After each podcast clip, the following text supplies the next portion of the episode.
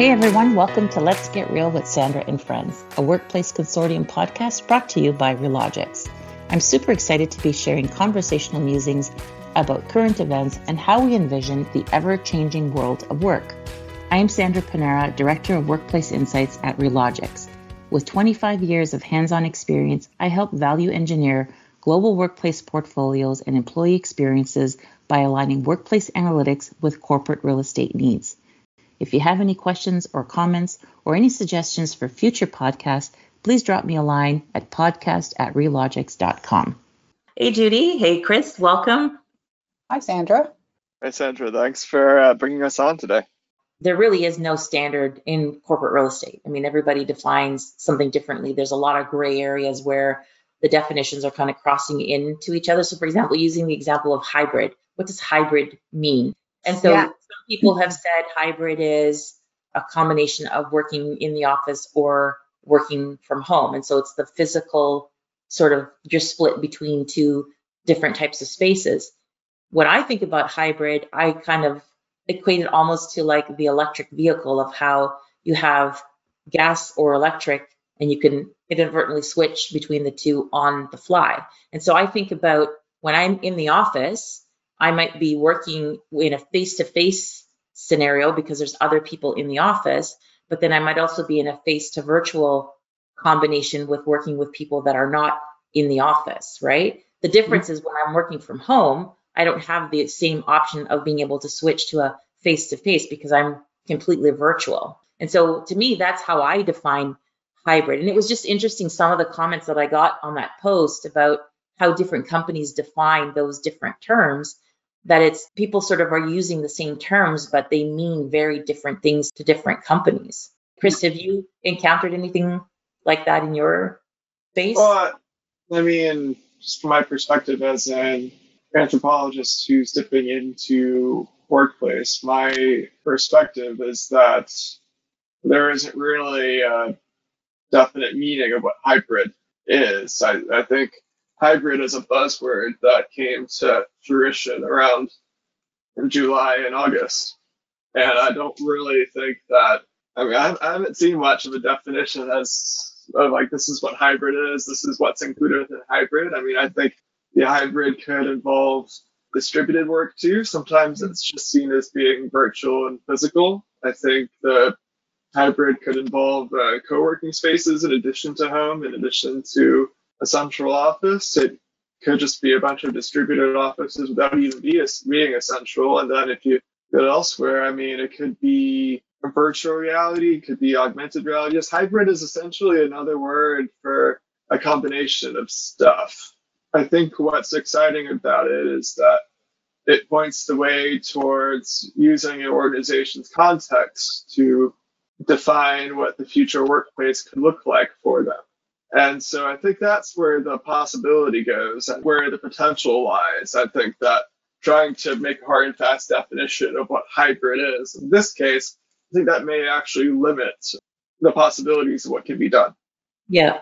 The other one that I thought was interesting is also just the term flexibility, right? So flexibility also again is a very gray area because it means so many different things to different people where some people think about it from a space perspective some people think about, again, similar to your point, Chris, the use of multiple types of spaces, the ownership component of I'm flexible, but I'm only flexible within the confines of my portfolio, or I'm flexible within a certain city or a certain area. So it's kind of the degree, the degree of flexibility, but then also how the hours plays into flexibility as well, right? So, mm-hmm. and actually, interestingly enough, this past week I've seen a few articles come up where they're now talking about, you know, the four day work week, right? And so it's this rotational four days.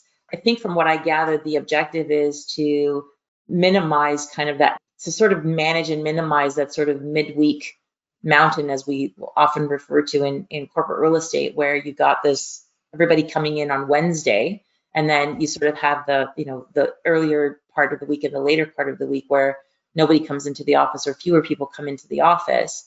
So it's almost like you're engineering the occupancy to some extent of, you know, who should be in the office and when. But I'm not sure that that is kind of the solution when you think about, well, why are people coming in the office in the first place. Like you can't engineer serendipitous communication and conversation and and collisions and those types of things. So it just seems a little bit strange to me that you know the four day work week is a consideration to basically try to to address that. And and the reality of well what does that actually mean? Is it 10 hours a day four days a week? How does the whole work hours play into that as well?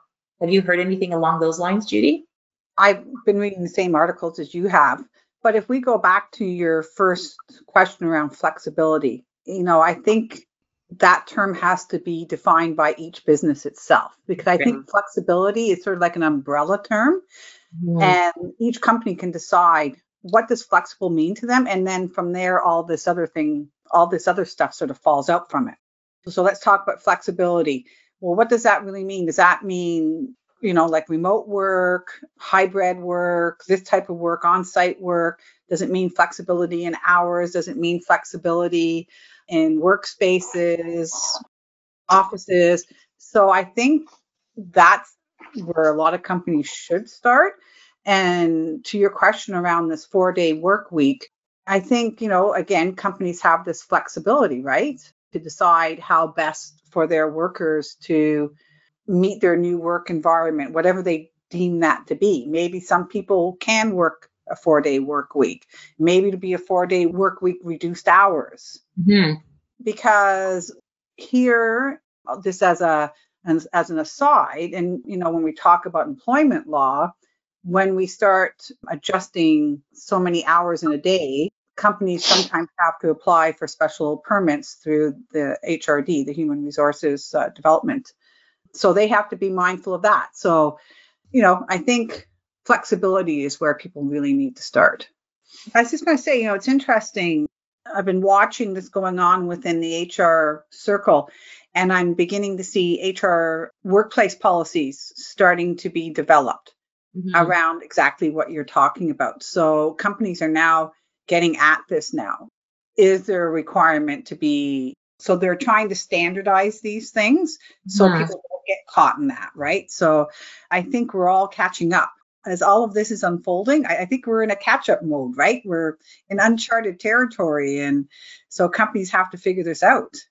But do you think that there has to be some sort of, for lack of a better word, control or standardization or regulation around how things get done? Or do you foresee that the future can be something where people can be more autonomous in making those decisions, where it's not based on a policy of whether you behave a certain way or or you don't. Like what are your thoughts there? Because it just seems that there's a i mean thinking about pre-pandemic there's a lot of companies who had policies on certain things but you know i can think of examples where there were policies but the policies were the policies. They didn't really mean anything so to speak. They were there. You knew that they were there but they didn't really mean anything to to the users because the behavior still either happened or didn't happen so it's, it's just interesting that there's the business element that's interjecting themselves into an experiment that kind of ran yeah. wild for a year and a bit, right?